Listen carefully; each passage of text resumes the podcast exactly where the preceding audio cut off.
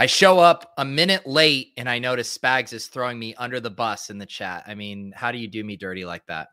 This is just what we do on the show to bring you guys the best fantasy football analysis possible. And the regular season is over. This show will continue to go on. So we're going to recap week 18. We're going to talk about coach firings. We're even going to do a snake draft of all the playoff teams to decide who we think is going to be the best chance to win the Super Bowl. And you know, we have an underdog playoff best ball draft too. The Mitten 3 is out on your streets now, and we'll be there in just a little bit after this intro.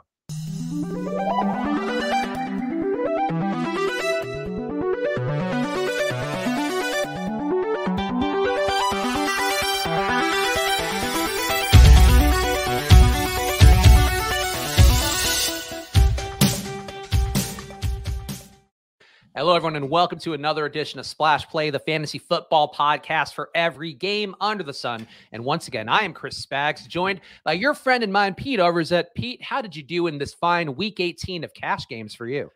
Um, no, cash game week is is over. Um, I believe my final tally was I won 38% of uh my head to heads. Um, you know, it was rough out there. I paid up for Jonathan Taylor. Uh, it seemed like the big decision point for a lot of people was whether to pay up for Taylor with Kupp or Justin Jefferson with Kupp. And obviously, Justin Jefferson ended up uh, being the right play. So I lost that one. I did see I had a very, very similar lineup to Adam Levitan, um, the true cash game king. So, you know, I felt like my process was dialed in, uh, but I didn't run well uh, yesterday for sure. That was an unfortunate one. And I, I'm going to do a little spoiler here because I'm excited to talk about ride or dies this week, Pete, because I think there are some interesting data points uh, to look at for that one. And your one point approach in ride or dies with our good friend Josh Norris, who was on the show on Friday, also only netted you one point in that in that game of ours. Wow, this just proves that um, you know GPP Pete is the true quintessential version of Pete, and yellowing it from the three point line is is how I need to operate.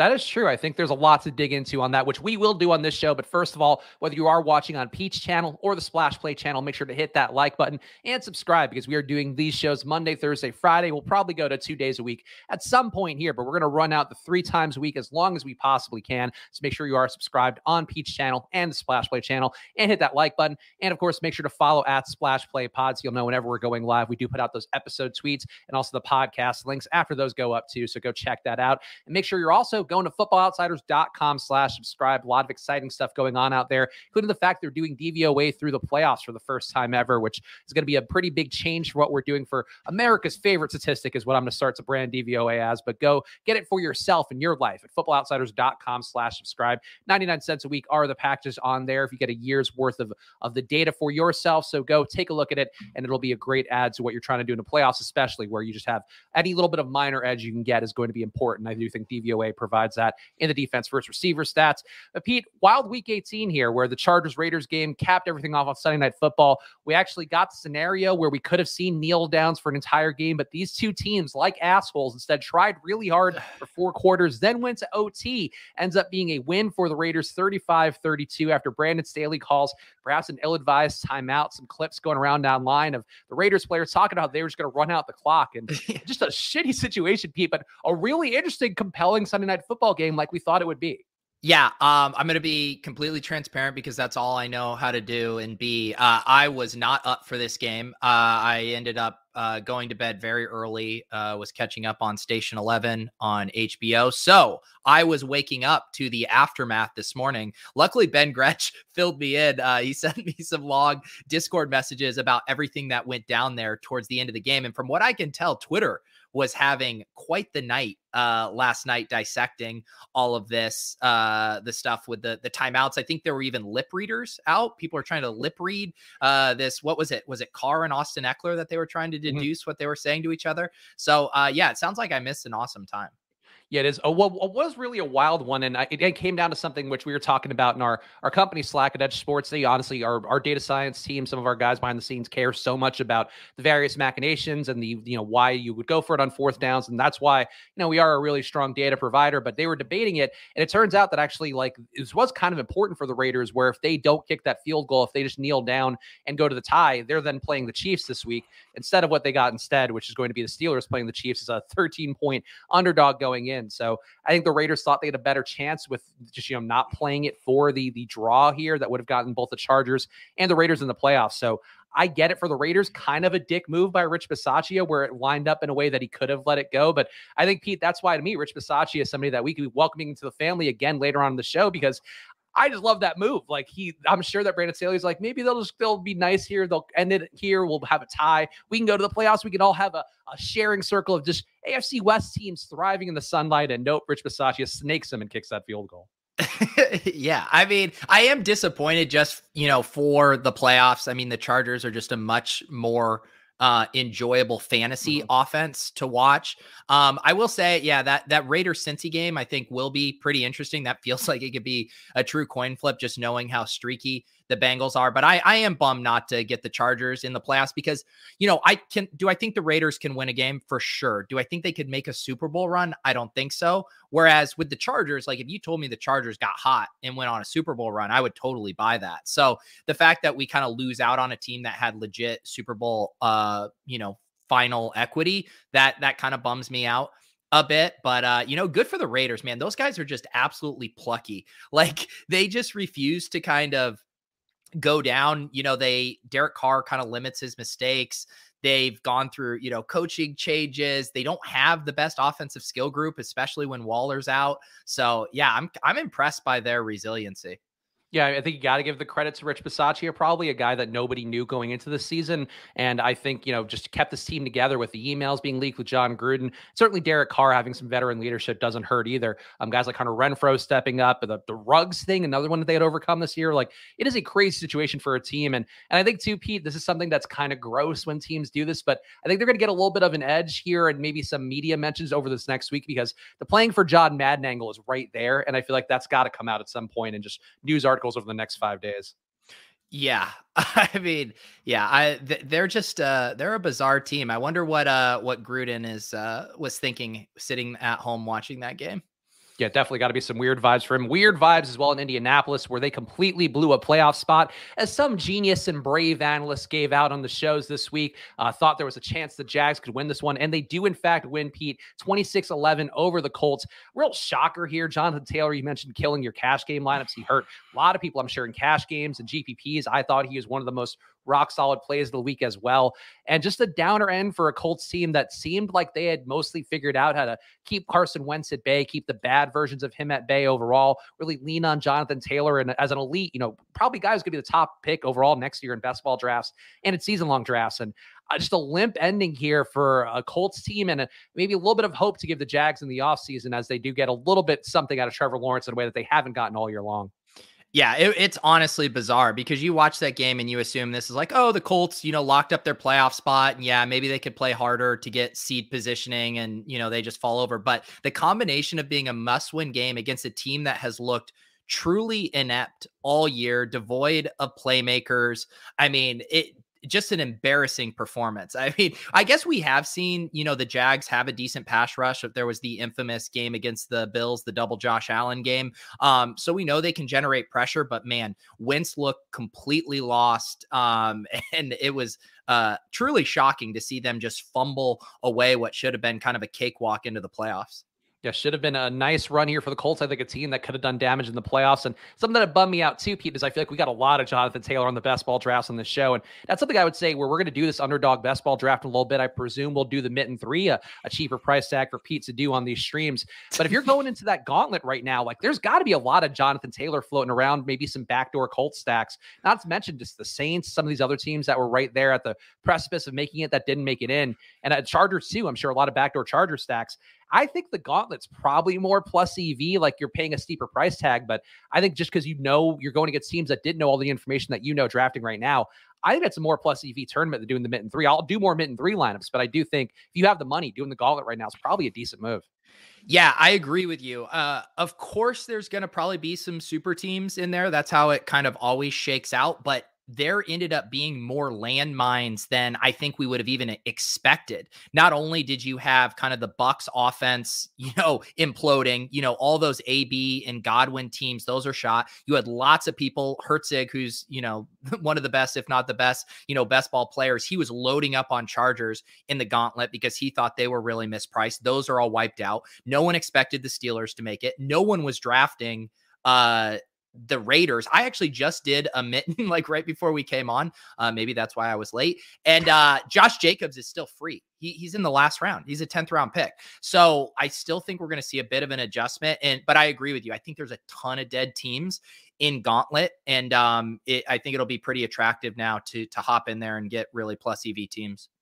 And Levi in the chat saying the Jags knocked them out of the survivor pool they had this year versus the Bills. Remember that game? I guess that is weird. The Jags wins have come against teams that you really think would have no chance at winning. And um, definitely in this coaching situation too, where they're playing for nothing. But that's the occasion one more time. And I think if you're a Jags fan, you just got to feel good about getting one good Trevor Lawrence uh, performance here down the stretch. Speaking of not good performances, the Steelers also make the playoffs after narrowly edging the Ravens uh, 16 uh, 13 in that game. They're now a 13 point underdog at Kansas City. Pete, I think Ben probably saw the news there in the playoffs. I was like, fuck, I gotta, I have to keep going here. Like he is not a man who has played like he wanted to play at all this year, and now he is going to be the biggest underdog of the wild card round. And maybe he has one more throw it back performance. I hope he does. Like I'm not a Ben fan by any stretch, but I did enjoy Gunslinger Ben when he used to run and take hits and like would then chuck it 40 yards downfield and stand in that pocket and just take big blows. I wouldn't mind seeing one throwback performance, Pete, because if they don't get that, I don't know how they hang in at all versus Kansas City. Yeah, I it's been hilarious with Big Ben because we all, you know, the season started. He looked awful. We're like, Big Ben needs to retire. He's complete dust. And then the narrative just keeps extending. It's like, okay, ben, Big Ben's last home game. And it's like, all right, Big Ben's last game. And I was like, all right, Big Ben's last playoff game. It's just like, how can this continue uh, to go on? So yeah, I'm not excited about watching the Steelers in the playoffs. Uh, I, I, really wish we could just swap uh, the Chargers in for them. Uh, but that's what's going to happen. Um, maybe, maybe like last year in that wild card game, they got in an absolute shootout with the Browns. So maybe Big Ben can just get up for this game one more time, but I'm not going to hold my breath. Yeah, I'm with you on that. And I, the one thing we have to say, Pete, that is a positive that we haven't had in NFL at all, but had happened in MLB a few times when those Yankee stars were retiring. There wasn't like a Big Ben farewell tour where every team gave him a gift on the way out. I guess also like it's possible he comes back. I think we're reading a lot into the fact that he said he's not going to be back, but he makes the playoffs. Maybe I don't know the Broncos or the Steelers somehow decide they want to go one more year, even if they said the alternate thing here down the down the stretch. But I feel like the gift giving for the Yankees that year was the most annoying thing I, I can recall seeing, and I'm glad they didn't have to fake liking Big Ben enough to give him like a piece of corn, I don't know, carved out of wood or whatever. yeah.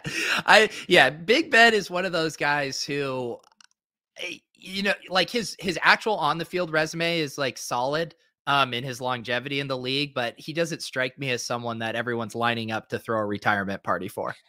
Yeah, I would agree. I think that well, we could save some, I'll, I'll save you the, the jokes that could be made, Pete, and just keep it moving here because we got one more playoff team who made it in to talk about the Niners. They make the playoffs after a comeback 27 24 win over the Rams in OT. Big win for them. They hold off the Saints, who really honestly didn't need to make the playoffs with Taysom Hill also getting a Lisfranc injury. So not looking good for them if they did make it in, but they didn't. Thankfully, we got the Niners. And I think that is one thing, Pete, that our best ball teams have going for them. I talked time and time again. We kept getting on these Niners stacks. And I'm excited to see this team in the playoffs. They are built for the playoffs. Kyle Shanahan, his approach seems like it's built for the playoffs. And I know I don't want to spoil our playoff snake draft we're going to do, but the Niners, I think, probably the best value out of the teams who just narrowly made it in.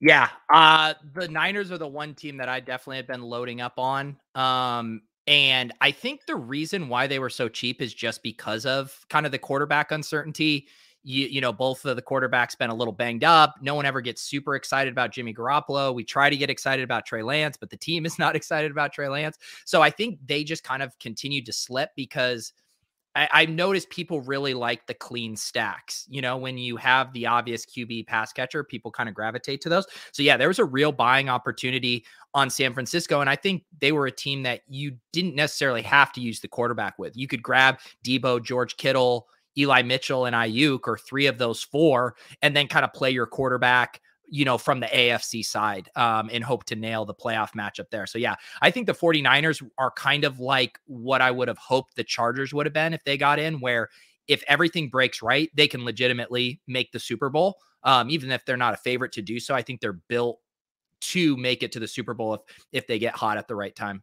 Yeah, I'm fully on the same page with you. Eli Mitchell, a guy that we've talked about a lot that I give Pete the credit for for being early on, earlier than a lot of the analysts out there. And I think um, he was a guy that I warmed up to. Would certainly would have been nice to see him be healthy. But um, I agree. Like I think we got a lot of good value on them and the teams we did on this show. Um, so hopefully that balances out all the negative EV that Jonathan Taylor will provide to both us and others out there. Uh, D Gold saying Big Ben hate running five years deep, but he still shows up. Unlike Pete on the cash game lineup review this morning, Pete, any anything to quiet the haters here or disappointed you didn't roll out your shell and talk through it on on a stream this morning. The cash game lineup review was literally last night, the Gilcast special edition lineup review. You actually got two cash game lineup reviews. You got Tilt Space last night and the Gilcast back to back. Um, I gave you, I think that ended up being two and a half hours of cash game lineup reviews. D Gold, if that's not enough for you, um, then maybe become a YouTube member and actually pay me, uh, and I will uh, feel like doing more content for you. there you go. That is that is a fair way to rebut anything on here. If I don't see that symbol next to your name, then yeah, I don't want to hear shit. Yeah, so don't don't come ask me asking for more free content, you fucking asshole. No, no Deagle, one of the Splash Play regular, so I like you, Deagle. Don't worry about it. Yeah, we got no Splash Play premium offerings to worry about. Um, okay, so what do you want to do? Coach firings next, or do we want to do the playoff future snake draft? We could also do welcome to the family. I feel like the show has a lot of different paths, so choose your own adventure, Pete. Yeah, let's I don't know. Let let's save let's save the coaches stuff for for a little later. I mean, I'm definitely no. Okay, here's what we do. I think we do welcome to the family, and then we can and that'll help transition us And No, okay, I'm go, changing my mind. Coaches, welcome to the family, then playoff stuff.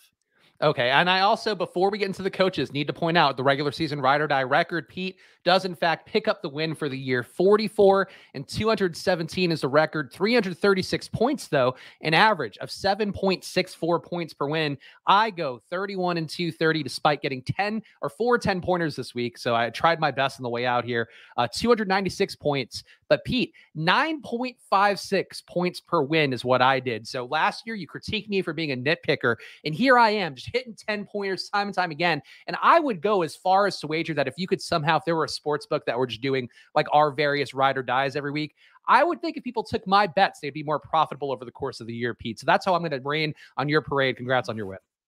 Thank you. Yeah. I mean, I think it just goes to show, I mean, the kind of, you know, playing conservative to prevent a lead, you know, even over the years, I feel like it used to be more prevalent. I remember the old uh, Broncos that I used to cheer for, they would drop into a prevent defense and teams would just like rip off 15 yard chunk plays, play after play because they were trying to keep everything in front of them. And it just never works out. So, you know, cash game week forced me into some tough decisions, you know, having to knit it up with one pointers and it didn't feel good. And I'm glad that that era of my life is over for at least 360 more days. The ride or dies. We'll continue through the playoffs, and maybe maybe I could win like the 2021 2022 crown, even though the regular season that's that's what we all know people show up for. Pete, that's why they line up for us at the airports because of our success in ride or dies or in the regular season. That's right. Yeah, I mean, people come to us for actionable content and uh, old ladies who are upset are obsessed with tushies. So coach firings and Nana Pete, I'm sure will be back on Thursday's show. Nana Pete might be making a lot of appearances when we have to fill time on three shows a week. Nana Pete, a segment every show. What a treat. I don't know. I mean, I think there we're gonna run out of ways for Nana Pete to uh, you know, objectify these NFL athletes. Oh, there's never we never run out. Of Pete, you're a bottomless Nana Pete's a bottomless well, not you. Coach firings. Chicago fires Matt Nagy and Ryan Pace. They are strongly linked to Jim Harbaugh. Uh, my former I would say former pal. I still like him. He's still a good guy. Big cat over at Barstool tweeting highlight reels of Jim Harbaugh's time in the Bears and doing it in the half bit, half like really hoping Harbaugh does go to the Bears. I think Pete is a perfect match. I think the Miami thing thing. Uh, Stephen Ross, the owner, did uh, throw some water on that one, saying they had their chance to get Jim Harbaugh. He's also a Michigan booster, so he wants Harbaugh to stay at Michigan.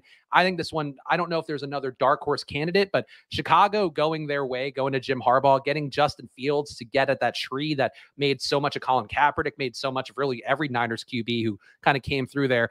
I think it's a really good spot for them. I think this is a perfect one. I think the Bears should be very happy if they get Jim Harbaugh. Yeah, I mean, it, it, for some of these coaches that got axed, I actually like Brian Flores, but I'm clearly a bit of a Miami uh, stan. But I mean, anyone has to be an upgrade over Nagy. Uh, it just seems like he completely botched this whole kind of scenario. How they handled the Lance or uh, the Justin Fields stuff. They've just been a continually uninspired offense, super conservative. Um, so yeah, I, am happy to see him go. I'm glad they're clearing house. The Bears, man, I I think you could probably make the case for a lot of franchise being, you know, some of the most tormented, at least over the past like 10 to 15 years. But the Bears have to be just right up there, just a continual disappointment. And it's it's not just like a pure in the bottom of the barrel disappointment. It's like there's just a glimmer of hope always, and then they just slam the door on it repeatedly. Yeah, they had that top uh, number one in the league defense a few years ago, and they got Khalil Mack, and that sort of peeled away over the last few years. Losing Vic Fangio, who also got fired from Denver, uh, doesn't hurt or doesn't help that much. But I agree with you. I think the Bears I hope at some point it works out for them. Having the Bears be good, I think, would be fun. Certainly a, a window here of opportunity, perhaps. The Vikings getting some turnover as well. Uh, Green Bay, who knows what will happen with Aaron Rodgers. So I, I hope that Chicago fans get something out of there because they are, you know, they care so much about football, and I think they deserve somebody who actually uh, feels the same way. You mentioned Miami; they fired Brian Flores. He won eight out of his last nine games. Uh, again, supposedly they won't be going after Jim Harbaugh. The GM Chris Grier stays, which uh, I think makes this look a little better than firing your minority coach who was who was running so hot towards the end. Um, I think is good because Chris Grier also a black man, so that's a positive thing there for anybody trying to drum up anything on Twitter. But I would say Miami, Pete, like they need somebody who get the most out of Tua or somebody who Deshaun Watson's going to hand pick on the way in. Either option wouldn't surprise me, and I don't have a read on who it would be, but clearly they're not going to go defensive coach route after they just went that way and actually got the most they could out of a pretty shitty roster. And just a downer here. You mentioned your Dolphins fandom because of your your connections there, but I agree with you. Like just a shitty way for Brian Flores, and some other team should scoop him up for sure. Yeah, and it just shows how thin the margins are, right? Because I, I don't remember all the exact scenarios, but if they would have beat Tennessee and then they go in and beat New England, I want to say they were pretty live for the playoffs in that scenario, but that game against Tennessee kind of sealed their fate. So then it's like, what? Okay, they you know, they get up for one game and then Flores gets to stay, you know, and it seems like this was one of those spots where heads had to roll and they're committed to Tua at least for another year. So then it's like, all right, let's get rid of Flores. But man, I thought I thought they were building really well around Flores. I thought the front office continued to make really good decisions as far as like what positions and how they were investing. Um, you know, in their offensive line and their defense. And it seemed like they had kind of like a five year type plan of like, yeah, we're not going to be Super Bowl contenders right away, but if we can continue to build over these next two to three years, we can we can be in that mix. And so to blow it up with Flores, who from everything I can tell, he's a coach that the players like playing for. Um, he seems to have some like good exo savvy. So I don't know. It seems a little bizarre and reactionary to me, but that's uh that's kind of how it goes in the NFL where, you know, if a if the coach isn't saving his job, well then the GM has to be saving his job and that's sometimes how it goes. Yeah, I'm with you. And there was some reports of a power struggle between Flores and Grier too. So uh, they went the direction they did. Brian Flores, I think, if you're the Texans and you fire David Culley, uh, wouldn't be that crazy of a move. And Timu saying that there was a report Flores didn't get along with both the GM and Tua, which is kind of weird because he had Tua's back at one point when there were the Deshaun Watson trade rumors. He's talking about keeping high character guys uh, like Tua, but I yeah, there's something weird going on in Miami, and I think there's definitely going to be a, a hand-picked coach that comes from Grier and the ownership group. Minnesota fires Mike Zimmer and their GM Rick Spielman.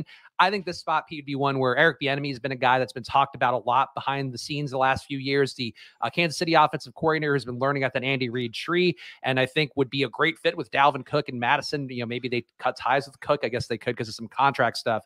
But I love this move for Minnesota potentially. Like I think they had to get rid of Zimmer, who was not an aggressive play caller, also clearly was not getting enough out of that defense. But I think they can get somebody good and be good right away. If you have Justin Jefferson and and Mattison and Cook, and maybe you keep Thielen and get Irv Smith back, Tyler Conklin showed something this year. Minnesota should be good if they get the right hire.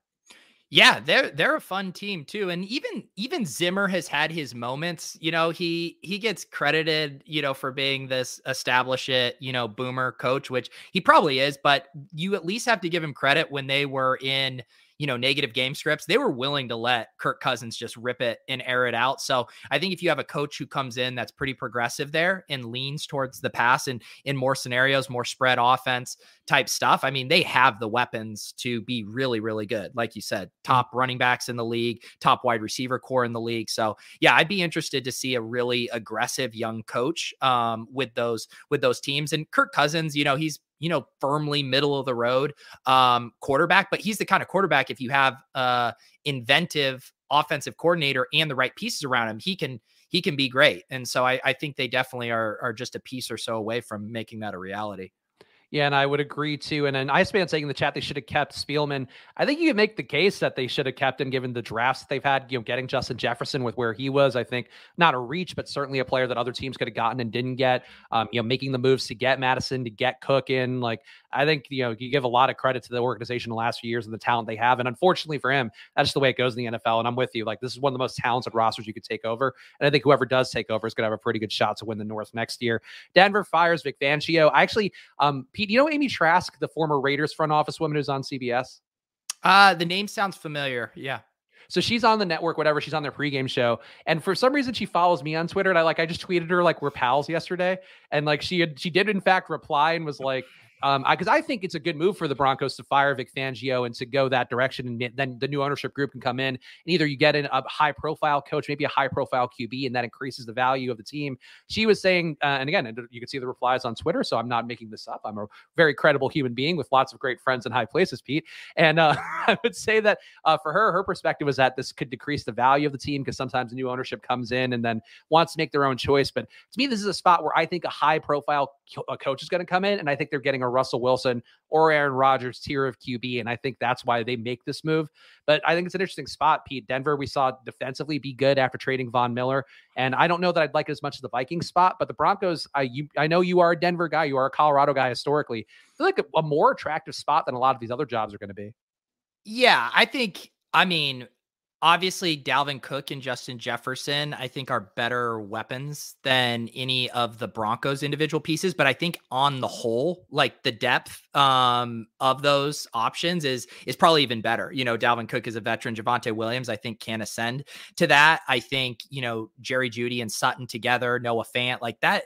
That offense could just be so so dangerous. Like immediate Super Bowl contender if they get you know say a top ten type quarterback there. So yeah, I will be that'll be a fun, fun offense if they can get decent quarterback play. But I guess you could also say that about so many teams, right? Like, oh, mm-hmm. if they just had a good quarterback, well, they would be in the Super Bowl conversation. And that's pretty much what it is every year. It's like if you're one of the teams that has a top eight quarterback, well, you're going to be live to win the Super Bowl.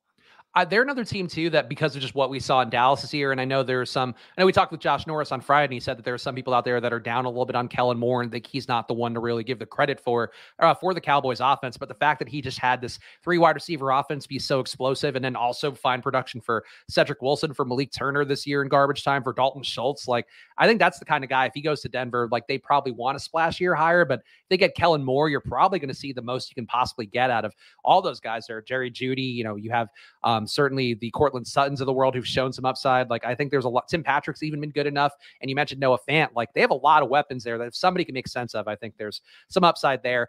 And the one firing that didn't happen, Pete, that I know is a downer for a lot of the Giants fans, we did see Dave Gettleman retire as GM, so they'll have somebody at least doing the personnel shopping there.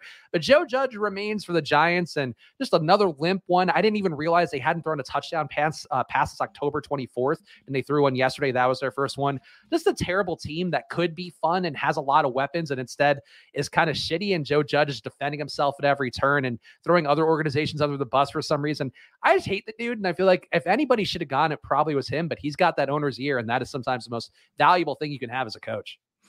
Yeah, I was surprised uh, he didn't go either. And who knows? I know what, what do they call this? Is this they call it Black Monday or whatever when this this happened? So I don't know. Maybe there's still some some news to come uh, on that front. But yeah, I, I thought they were getting the axe as well.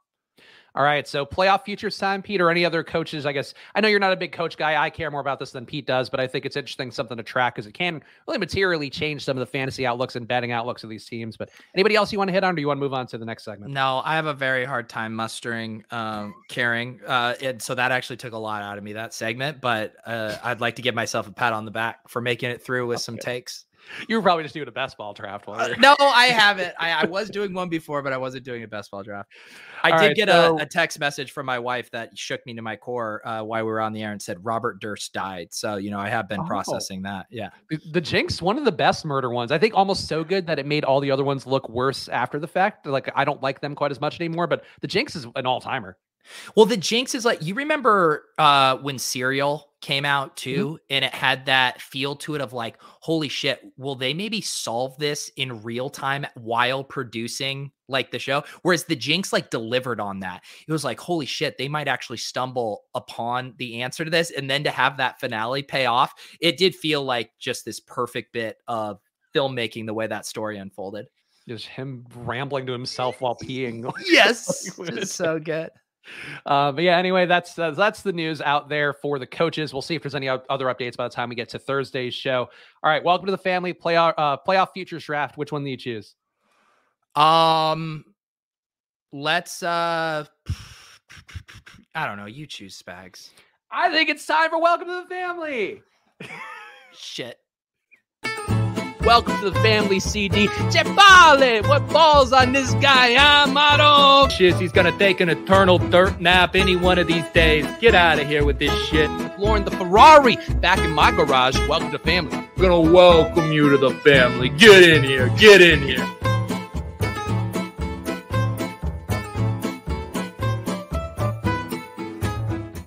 Ah, it's time. We're back here welcoming some people to the family. A lot of the luster perhaps has been stolen recently by the old lady on the Thursday shows, but we're back welcoming some fine folks to the family. Petey Overs, how you feeling after your cash games? I'm doing good. I'm doing good. It's great to be here. I agree, dude. Everybody talking about this Nana Pete, and I'm quite sick of this bullshit. Okay, we are the ones who beat this, re- built this channel brick by brick, and to get cucked by some old lady who likes big round tushies, it offends me.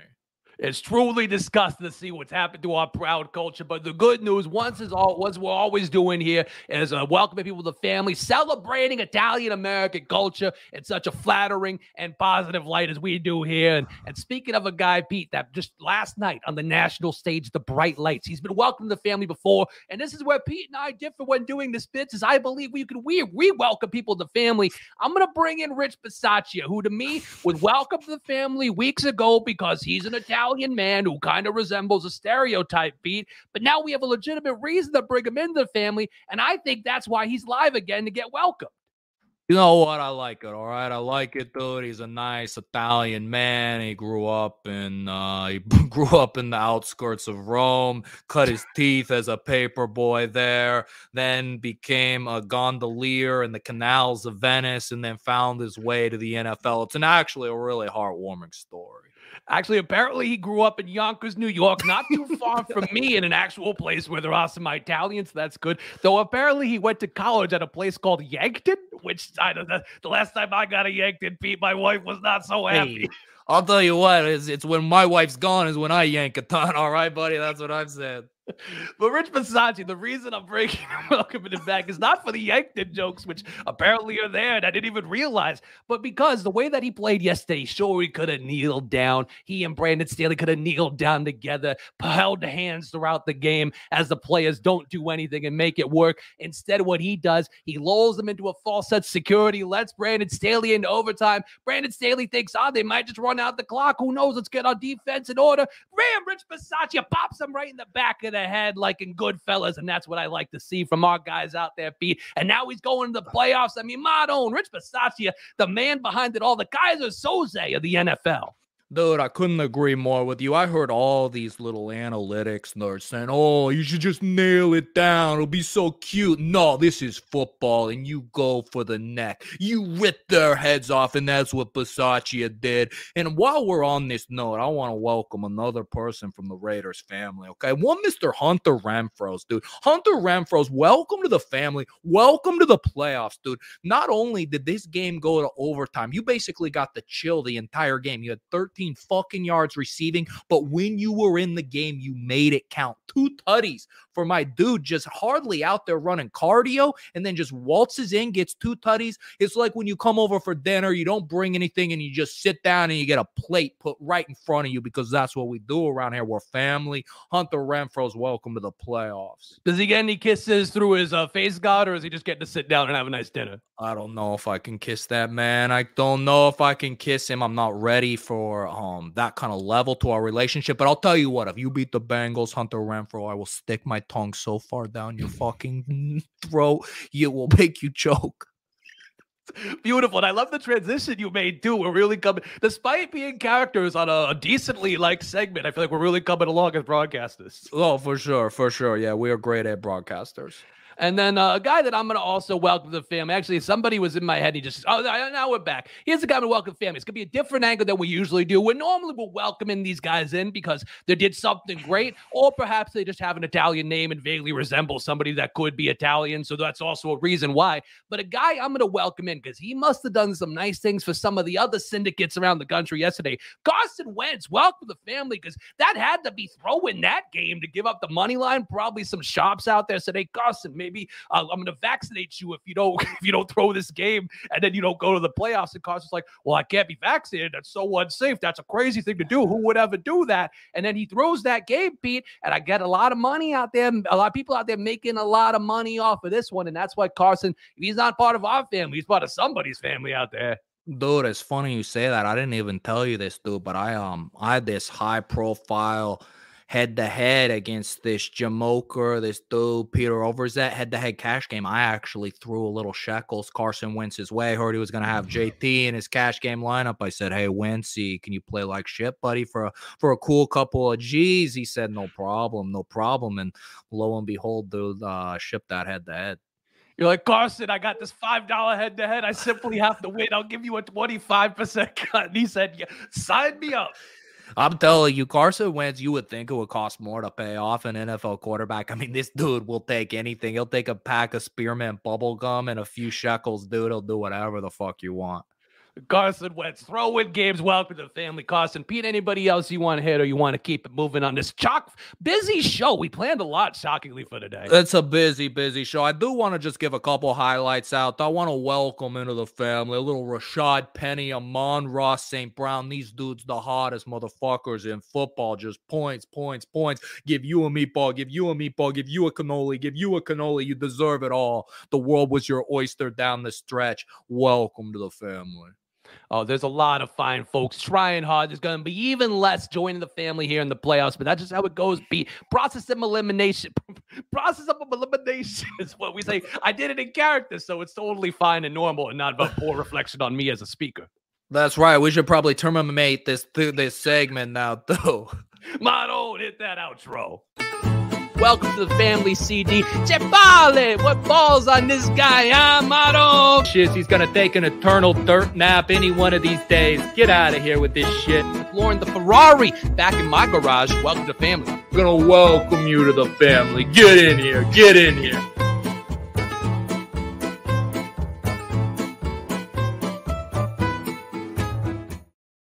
All right, there we go. And oh, there's Pete showing off the goods for the camera a little bit on the way out. Well, what did oh did my stomach show? Yeah, your little little Ugh. flesh, little little pale bit of flesh popped Ooh. out here. Might spike those views. Wow, yeah. you know, I I like to you know you show a little bit, keep them wanting. That's how we do it. keep them wanting more. long off season. Got to yeah. keep people's attention somehow. Speaking of it, it's time for a playoff feature snake draft where, as is always the case, we're going to find some reason to compete against each other here. And what we're going to do is draft our favorite playoff teams, the, the teams that, I guess, Pete, here's a question. And I don't want to, want to make this more complicated than it has to. We can yeah. just do this as a bit and never look at it again. Or we could assign points in some way. We could do something creative if we want. I don't think we have to, though. No, I was just thinking it'd be fun. Um, how about this? Well, I think we should bet. I think we should bet on it and we should do a draft and then whoever's team wins the Super Bowl, whoever gets the correct team that wins the Super Bowl, they get they get the pot. And okay. we do a draft of the playoff teams. Okay, so we're so we're top headhunting them. We're not top. We're not trying to do advance rates. We're just. I think that's fair. I, I will just, accept that bet. Yeah, we'll we'll each draft. uh What is it? Eight teams. Um, One, let's see. We got yeah, we got well. There's seven seeds in each conference, so there's yeah, 14 eight. in total, so seven each. Uh, eight, right? There's seven. There's eight seven. teams in it. There's seven. Wait, one, two, three, four, five. There's eight. there's seven. One team gets a bye. Six teams play each week in each conference. Okay, what am I looking at here? Oh, this didn't this didn't have it updated. I was looking at a spreadsheet that had all of the all of the odds uh, of the playoffs and not the eliminated teams. We are now on the same page. Or sure, um, you just, or you could do basic arithmetic. I think either way. Watch me accidentally draft New Orleans. Um, okay. Uh, so we're just gonna snake draft. The question is, do you want the first pick? I don't think there's necessarily a huge advantage to the first pick, so I don't. I don't care if you want it or not. I'll let you have the first pick. Okay. I will. I will do. Uh, Packers. with my first pick. Okay, interesting choice. They are one of the top odds teams, so that makes sense. And I think I'm going to go to the actual top odds team for my first pick and take the Chiefs. I feel like that's the most plus Yeah. EV pick on the board, and um, that's why I was hoping you didn't go that way. But I think I, I feel good about getting the, the turn here. Um, Yeah. All right, so I get one more. Yeah. Um, I will take. I'm just gonna go chalk and just take the Bucs here. It's like the Bucs and Chiefs feel like another Super Bowl rematch potentially. There's a lot of ways they can get there, and um, and I think that also leverages against your Packers. So I feel good about that. I know. Well, that's I was trying to think through too if my strategy, if I wanted to load up on one conference, or if we're going to kind of zigzag back and forth. So I'll zig with you, and I'll take I'll take Buffalo from uh, the AFC. Okay, a Buffalo three seed in the AFC, and uh, worth pointing out the Bucs are the two seed, and the Packers obviously the one seed, and the Chiefs are the two seed as well. So just keep that in mind here. Just want to give people actual information. You got one more pick. Yeah, let's do. I'm going to do Dallas uh, from the NFC. Ooh, okay. So you're all right. Interesting. So breaking with the seeding a little bit. Dallas though showed that upside 50 points on Saturday with wild game there. Um, I will take the Rams in the hopes that they figure it out first, and then I will also take. Uh, and this is really we're slapping the Tennessee Titans fans in the face. I'm taking the Bengals. I think the Bengals have a chance to run hot here. They're going to have a game where they should score a lot of points against the Raiders. I think it could be like a snowball going downhill. And and again, the Titans we are disrespecting them immensely here. Yes. So I am gonna I'm gonna hop on this. I'm gonna double tap AFC. Then I will take Titans and Patriots. Ah, I like the Patriots. That's that's a good value. Um, all right. I will go.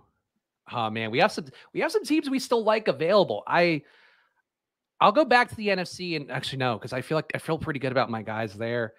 I'm gonna increase the volatility here. I'm gonna take the Raiders as a pick, and then I'm also going to take um I'm gonna take the I'm gonna take the Cardinals. I'm gonna take the Cardinals in the hopes that I get one team out of that matchup. Okay. And then how many are we down? How many picks do you have now? Uh, that's a good question, Pete. Because I think the the only teams left are Pittsburgh, San Francisco, and Philly. Correct? yeah, so you would have two, and then I'll have one more. I think. Okay. Um yes, I I cannot pick the Steelers, so I will take I will take the 49ers and Eagles and leave you with uh with the Steelers. All right, and the Big Ben narrative there, I got the Chiefs. So if somehow the Chiefs lose, I'll still be alive. Actually, not the worst one to fall into there, but I think the Steelers are a pretty clear last pick if you were to do any of these kind of drafts.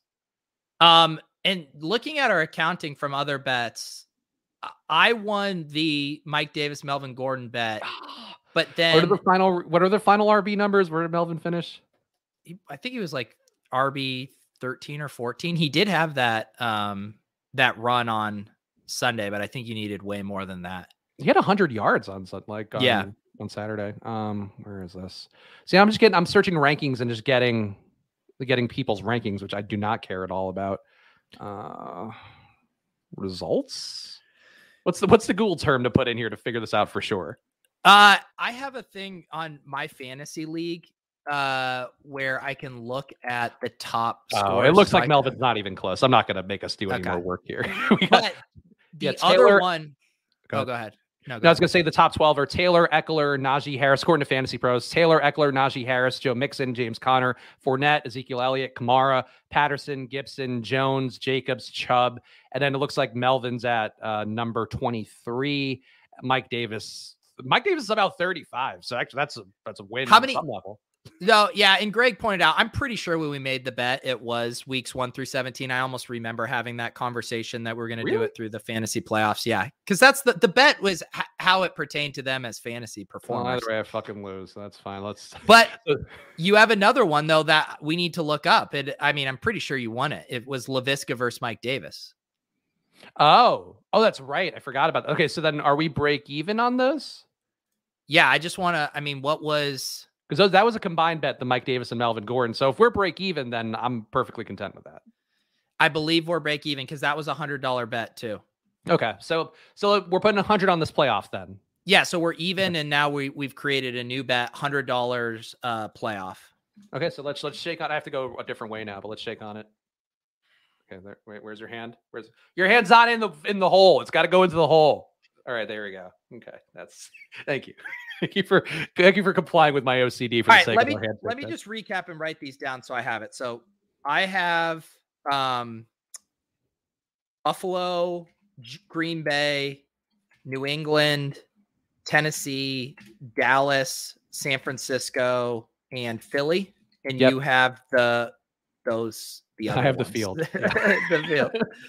All right, that works. All right, so we got it, and we saved Willis some work. Everybody's winning here, and now we have just enough time, Pete, to do a playoff best ball draft because the third incarnation of the mitten is up. And um, actually, some people, Paul V, I think earlier pushed back on the idea that all the gauntlet teams that are going to survive have might have super teams. I don't know that I'd believe that. I think they're still, yeah. I, I I disagree with that premise too because when I say super team, it doesn't mean that they're a lock to advance. To me, super team means that you got guys at ADP values relative to where their ADPs are right now, but the pieces still have to come together in a way that you advance multiple weeks. So there are super teams, but that doesn't mean um it doesn't mean it goes your way. It's like closing line value, right? It's like, oh, you might have bet it um, before the line moved four points. That doesn't mean they're a lock to win. It just means you got in, you got it in good. So, um, I and I do agree with your premise that there ended up being more of a shakeup in the landscape than I think we even anticipated.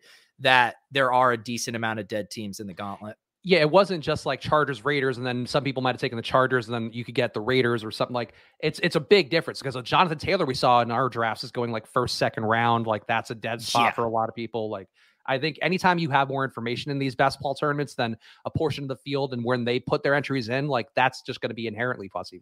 And like you could go through a bunch of these. Um, you know, Sony Michel was being really aggressively drafted um throughout a lot of these. And now, I mean, it seems like Cam Akers is just going to be, you know, kind of the bell cow back for them in the playoffs too. So like even, you know, Sony Michel picks could be dead. We mentioned the Bucs. So yeah, I think I think it got shook up uh, a really good bit. I almost just accidentally clicked Big Mitten. Can you imagine if I accidentally hopped us in a two hundred fifty dollar draft? You got right now? enough money in there now. Though, it- I see you took a little withdrawal though, did you? you know, a little withdrawal king. I had to ship uh, Eric Bime for uh, his That's share of the wins. I got I got a follow from Spike Week today. Of course, Eric Bime for his best ball show. So that must have been why he's like, oh, good. I feel good about Spags now that Pete paid me the money. Yeah, you you the way your brain works with it. I swear to God, you did that one anecdote just to say that that lady follows you on Twitter. Maybe. I thought it was an interesting take though, because I would always think like, yeah, if you bring in like a high profile head coach, it helps the franchise and QB. Like if you got, I mean, even let's say like I don't think these guys want to be together, but if you got Russell Wilson and Pete Carroll together, that's got to make the Broncos franchise more valuable than having Vic Fangio and Drew Lock. yeah, Yeah. that was just my thesis, but I thought it was interesting, Pete. I didn't know it wasn't all about the clout chasing. I don't. I just do this show for fun, Pete. Just do this for kicks. that's right. Yeah, we'd all be here no matter what, just because we love each other. I Um, enjoy our time together, Pete. I do too. Oh, we got Herzig in this draft.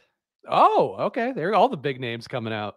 All right, you get to see. uh A man I'm- you said was like the best best baller, the the bestest baller. Yeah, so he he won Underdog's big tournament last year. He finished top 10 in the DraftKings Milly Maker this year. Um, I think that's enough of a resume in best ball's short history to uh to crown him uh the best best baller.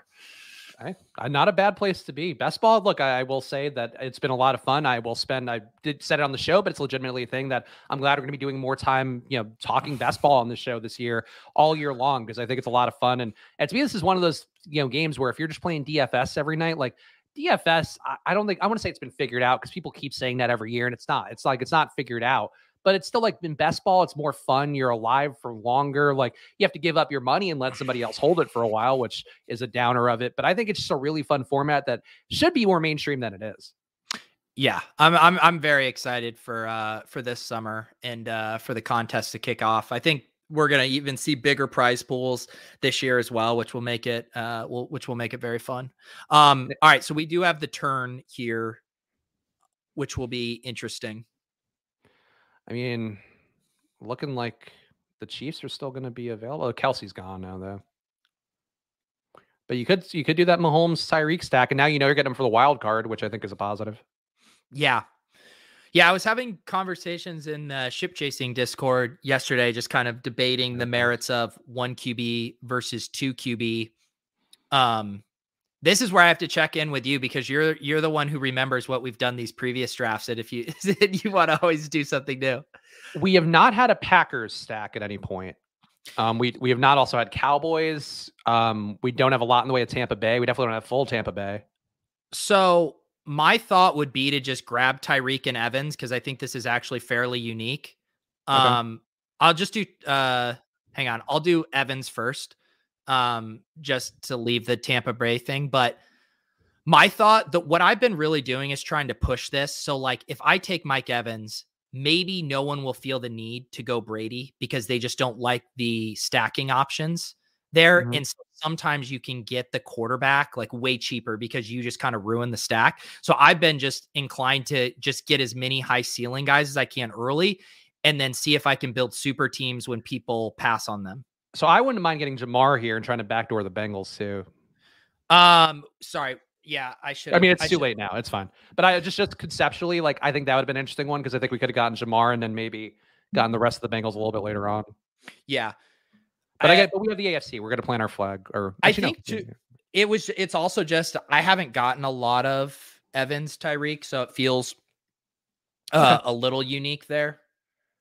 I mean, I always like trying to take the unique paths if you can. Like I like I talked about in this show. Like when I was doing my NBA best balls, I was literally doing that off the top of my head, and it was just more like, okay, I know I'm getting a lot of Dejounte Murray. Like, what do I do with this spot instead? That'll give me a different, you know, roadmap for what I'm doing. Um, so I think if you're playing a bunch of lineups in these best balls, just trying to get yourself different looks and, and different looks from how you process it mentally each time, I think is important. Yeah, and and so this, you know, we, I, my guess is is Brady ends up going just because people can't help themselves. Like if I was on this side of the board, I'm not taking Brady, um, because I'm just I'm not really excited about about that stack there. So sometimes I think it's worth gambling because you can get them to slide so we'll see. I, it is interesting to see Herzig taking Mixon there. Uh, Golden Boy stacks up Adams with Rodgers, which definitely makes which makes sense there. What's fascinating about these teams, and I've actually for a lot of my Packers builds, I've actually been going Aaron Jones here and not taking Rodgers. Hmm. Um, and then kind of building my quarterback from the AFC just because I don't really want to burn, you know. So this is like right out of the gate, like obviously this is a great start just, you know, from a macro correlation, but it's going to be really hard for this team to advance out of round 1 cuz he's literally getting zeros from his top 3 draft picks, which is which is going to make it hard. Yeah, and Herzig, you could see it seems like he's going to try to do the uh the most of the Bengals and maybe backdoor Rams. And it'll be interesting here to see if GA because he has Ja'Marr Chase if he snipes Burrow from Herzig before or not. But hmm. in general, this kind of strategy that he's taking is the one I've enjoyed early, where he's just kind of loading up on the best studs and then is going to kind of figure out quarterback from the back. Yeah, I so, think that makes sense. So now here, um, assuming Spoon doesn't take him, like we now got the Tom Brady stack much cheaper, which now I feel really good about it. And we can even grab Gronk or Fournette here with Brady. Ooh, that's interesting. I, that's actually a tough call for me because I do like Fournette coming back in and being, you know, being the bell cow that he has been all year for them. But but Gronk is also like Brady stayed in that game yesterday to get oh, Gronk his bonus. Like he made he made the decision for us. So oh, what I would have, yeah, that's interesting. Um, I'm happy to grab Brady Fournette here, though. I think that makes a lot of sense for us. Yep, I'm with you on it. And Levi in the chat saying, don't like taking Mahomes like that guy did, hoping that Hill would fall back to him. Can't count on people let that happen. I think that's what you're saying, Pete. And I think that's actually pretty smart to just kind of decrease the value of the stack overall. So just, you hope that people look away from it. Right. And, you know, if you're doing one draft, I get it. Like you want to lock up your stack. But if you're doing a bunch of these, it gets easier to be patient. Um, and then you can really, because it's just like one thing you'll notice in these drafts too I find running back to be fairly deep. You can get, I mean, like I was telling you earlier, you can still get Josh Jacobs in the last round for free in most of these, whereas the ceiling wide receivers really drop off. Like once you get to round seven and eight, you're looking at Tyler Johnson and Cyril Grayson. So it's like I'd rather take my Tyreek Hill now um and then know that I can, you know, take some stabs on, you know, say running backs, other quarterbacks late. I guess the question I would have for you, and just you hear and you talk about it, and I'm not like this idea isn't fully fleshed out in my head, but it almost feels like you're kind of doing a zero wild card approach, where the hopes is that like you can get obviously these guys are still gonna be playing in the wild card, the Bucs and and now the Chiefs will too. But like if you get Josh Jacobs late, like you don't really need like you don't need Fournette to pop off in week one. You can get some guys cheap that should be enough to get you through in week one. And I feel like that can make the buy. Maybe that's the strategy for Golden guy up top there, where like he can get those bye week guys or those, you know, the non-Packers for cheap later on and hope they can just kind of cobble them through. Yeah, and I definitely do the Josh Jacobs things way more when I do have like a bye week heavy team mm-hmm. because a lot of times I'll look at my running back and you know I'll have like I'll have like a Devin Singletary, um, a Tony Pollard, and then I'm like, is this team really going to be able to advance out of round one? Well, probably not unless I get you know a ceiling game from Josh Jacobs. I wish there was a running back we felt good about on the Eagles. I just don't even really know how to handle that situation because mm-hmm. those guys are all free too. I mean, Miles Sanders is a broken hand, but they didn't put him on IR. So I don't really know what to do with him. Yeah, I think I, I feel like just how they've talked about his hand injury, like I think they would want to push him back, but you still have Scott and Howard there. And if like Miles Sanders doesn't run good or if his hand just hurts, like you could see him go away real fast. And it's not like you're going to go to Gainwell either. So I, I don't, yeah, I agree with you. Just staying away is probably the move. So a couple quick takes here before on the clock. Um, I think, I think CEH is definitely uh, in play um, if that's something we want to do here with the Chiefs. The nice thing about having the two best non wild or wild card teams is we're now also if if our Tampa Bay and KC win, which we're rooting for, they're also on opposite sides of the Titans and Packers. So we we do have those available to us as far as not conflict of matchup here. Um, but there's still a decent amount of directions we can go. Do you have uh, any leans here? I'm going to remove quarterback from the pool. Though. Yeah, I think CEH right now would make sense to me. Yeah. Um, and, and I don't I don't have strong takes on CEH versus Darrel. I feel like it breaks either way, and I'll just, you know, get take what the draft room gives me. Yeah, I'm with you on that. And I I think I mean, I would say don't take Ekeler or Allen based on their ADPs would be my first suggestion. I, I kind of like the idea of Damien Harris, but we have too many running backs, so that's I think now off the table. I we need we need an FC, right? Like or no? We can we can do either. We have a lot of flexibility. My I'm thinking like Schultz or MVS, um, but I'm just gonna Schultz put it. Fine, yeah. I'm just gonna put in Schultz. Yeah, I'm with you on that. I I feel like we could have taken we could have maybe taken Pringle there too. Yeah, but he he might still be around. Yeah. So the only problem in this scenario with Schultz is if the Cowboys win, then they do play the Bucs, but it's not. Again, it's not the it's not the worst thing because we're just trying to we're trying to set up guys that can help us advance and then we have this kind of core you know right now we're playing for a tampa kc super bowl so it's basically the way i now think about it is how do we get in the most points to help us advance while still making sure we can serve our kc tampa super bowl basically mm-hmm. yeah i i think honestly I feel like we could have taken Pringle over Schultz in that spot, just in the, to really lean in on it more.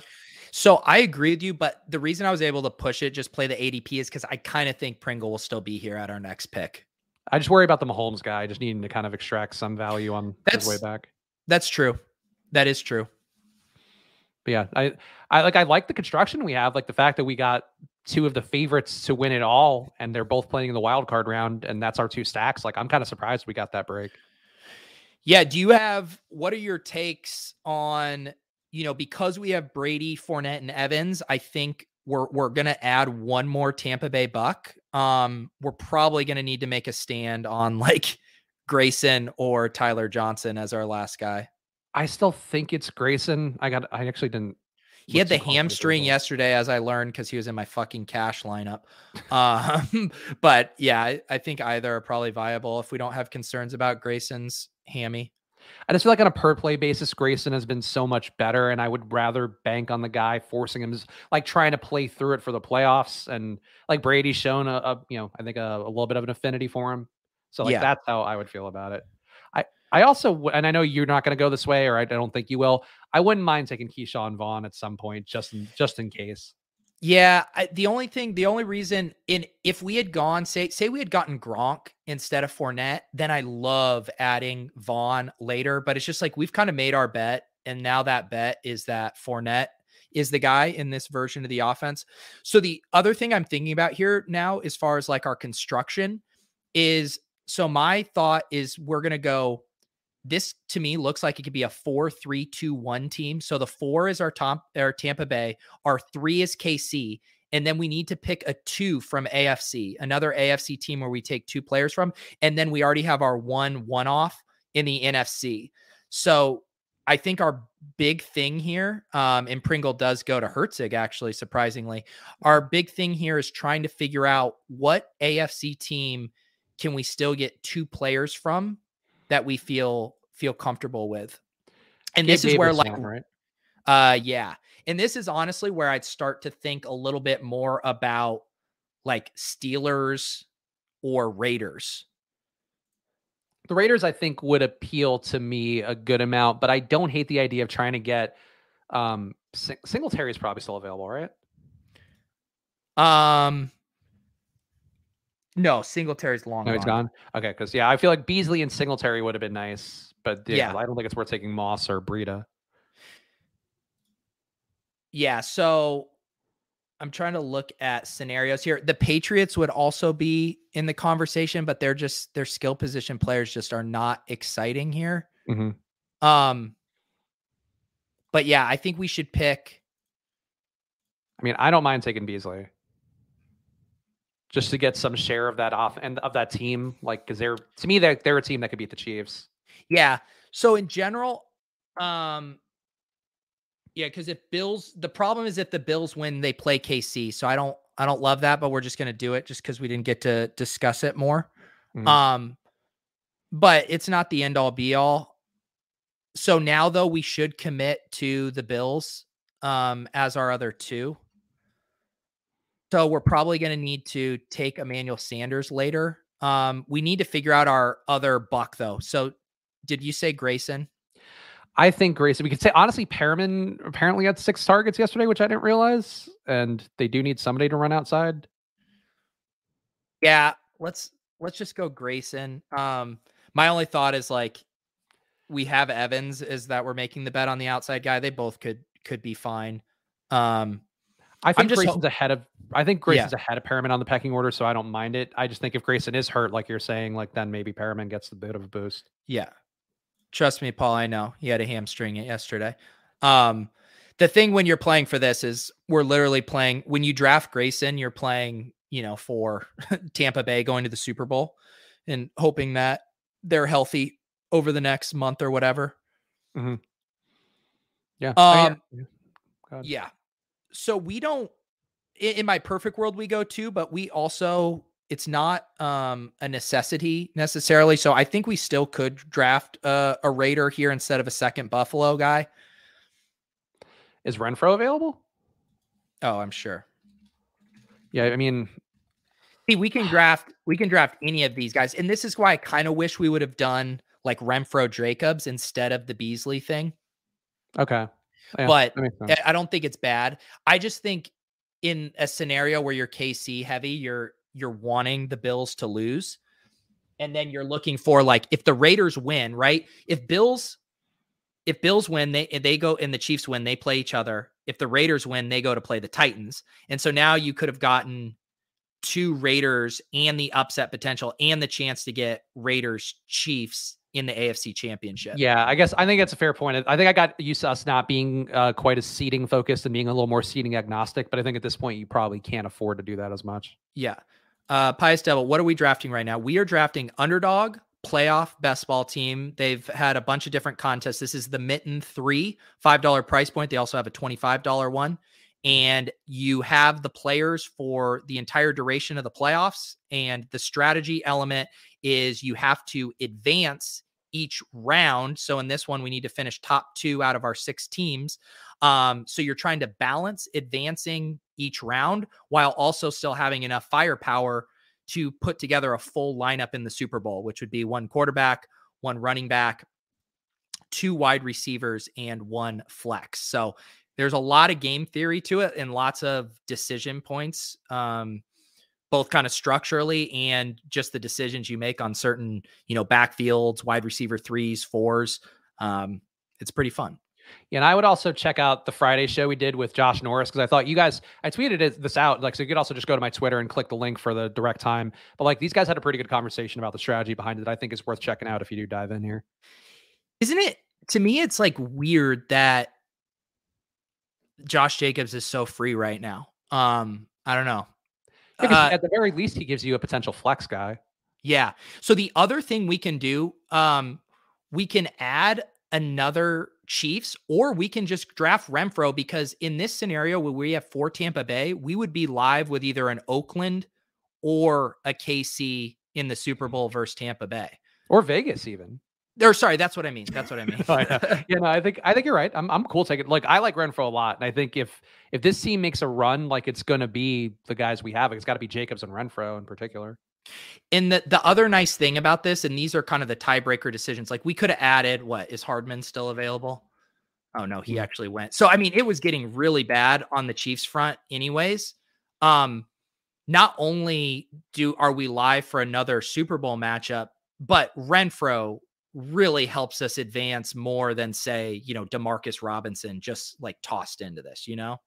And also, like, if they get to the Super Bowl, like that's a lot of value on guys that are just basically going to be not drafted. I mean, the mitten will have more of these guys in some of the other tournaments will than than like the Gauntlet would that we talked about earlier. But like, yeah. I, like those guys, like Josh Jacobs and Hunter Renfrow and Darren Waller, like those three, that's the entire offense. Like, there's nobody else who does anything.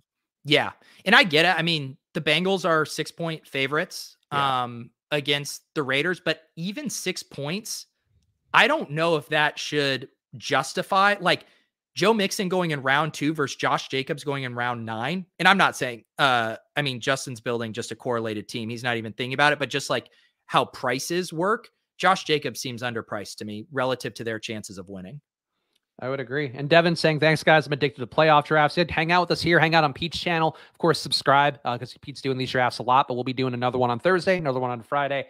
Uh, so doing as many of these as we can overall because honestly, they're a lot of fun and they are not figured out. Like best balls, obviously still not figured out either, but I'll, I guess it's the theme of the show. Nothing's really figured out, but but playoff best ball, especially, I feel like just hearing you guys talk on Friday, you and Josh Norris, like there's clearly a lot of angles and just different approaches you can take that have, you know, very well-rounded logic to them.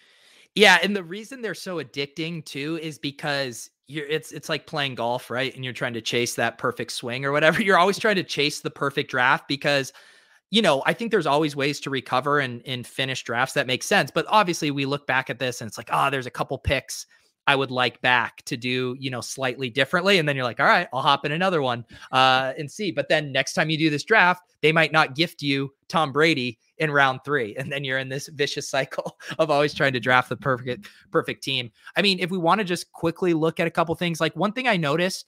So I, at first I was like, oh, D'Onta Foreman. I love that as a last round pick. Just kind of this idea of like, what, what if we bet against Derrick Henry being, you know, fully healthy? But you took Derrick Henry in round two.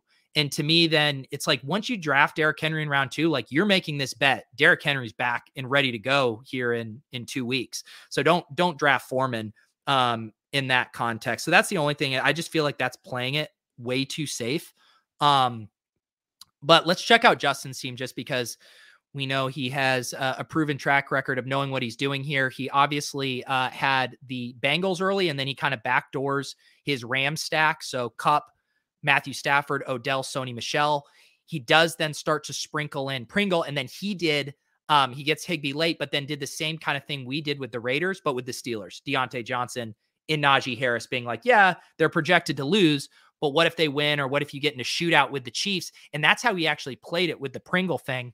Was what if this is the shootout game? Which I also think is another thing to consider because I definitely fall into this trap where I'm like, oh, I don't want the teams that are matching up against each other because I want m- most of my guys to be able to advance each round. But we also see games crater where there's not a lot of points. And if one game ends up having 70 points scored in it, you're more than happy to have mm-hmm. three guys from the same game, even if they're on opposite teams.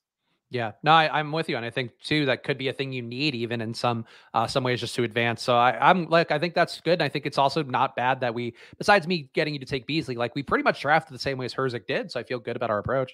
Yeah, Beasley's the only pick uh, I would want back. Um, but otherwise, I I like this. Of course, it's the one where I'm like, Pete, take Beasley, and like, but I agree. Like with the way that you're, I see, I'm starting to see the board a little bit more like how you do. So I get it. I just think sometimes I get like that guy who took Henry and Foreman, where you're trying to capture an opportunity and then you kind of hedge just to capture that. And I think that's the mistake that like probably a lot of casual players like myself. Like I'm not. I try to get better at best ball. I think I'm. I'm think I'm live in NBA as we talked about a lot on here. But I do think that's the difference between a guy like you and Herzig is that you're definitely you're on the 4D level of it, and I think that's something to compete against. Maybe also you know compete against for your benefit too if you are a newer player. And like the other thing I'm just now thinking through in this is just the way ADPs work, and we ran into two of them that were perfect examples, like Chiefs and Bucs. Right now, the puzzle pieces align for you to get three good players from those teams. Like I feel good about Brady Evans, uh, Fournette. I feel good about CEH Tyreek. Um, and then like you could have had another guy in there, say Pringle, if we would have prioritized him over over Schultz. Um, but after that, it's really hard to get four good guys from that team. Whereas there's some teams like the Bills, the Cardinals, the Cowboys, it's a little easier to get four good guys from them. So then I'm starting to think like structurally, okay, when I draft Bucs and uh, Chiefs, maybe I want to add a third team that's a three team, or maybe I want to do a three three two two build with those guys. Just knowing that, like, I'm not really going to be able to get a fourth guy on those stacks that I really like, whereas there's others. So this is all just. It's not even how you necessarily feel about the team. It's just like how the ADPs line up, where you can like maximize your your win equity. Yeah, no, I think that's really sharp. And I hope you guys are actually paying attention to this because I think Pete's given a lot of helpful information here. So make sure you're hanging out on Pete's channel, getting subscribed, hit the like button on this video, whether you are watching on Pete's channel or the Splash Play channel, and be subscribed to both if you can. And uh, Pete, what's your show schedule coming up here? Anything that you want to tell the people? Yeah, what are we weird weird schedule this week? Um, the big thing if um if you guys are enjoying the playoff contest here, Spags and I are going to keep ripping uh underdog playoff best ball drafts. But over on ship chasing this week, we are kind of dialed into the FFPC playoff contest, which is a little different in that it's just one lineup for the entire um contest total points. So you're not having to worry about advancing each week. It's just you pick one player from each team. Once you, if you use Josh Allen, you can also use Diggs. You fill out a lineup. There's multiple flex spots. There's actually also kicker and defense, and uh, we have a lot of fun with that contest uh, every year. And so we decided to roll out a full week of programming. So we're gonna actually have a show every day this week monday tuesday are going to be at 4 p.m literally in 15 minutes i just realized. And uh and then we'll wednesday thursday and friday will be at 9 15 p.m eastern. So if you have playoff best ball fever uh, and you want to check out that contest that would be a great place to start. Yeah check out ship chasing. Those guys are very sharp and also talk about like we talked about here we do a lot of silliness in between but they get right to the nitty gritty of it. I think today's daigle on that right? Yeah correct. Yeah yeah, so go tune into that. Go check out, and of course, subscribe to the, uh, the ship chasing channel as well. They're doing good stuff. For some reason, you're not on there. Follow at Peter Overzet. Follow at Chris Spags. Follow at Splash Play Pod. Pete's got a heart out. Pete's got a hard uh, everything, don't you, buddy? Yank a ton, baby. Yank it a ton. We'll be back Thursday, two thirty Eastern. So come join us then. We'll see you guys again soon. Good luck.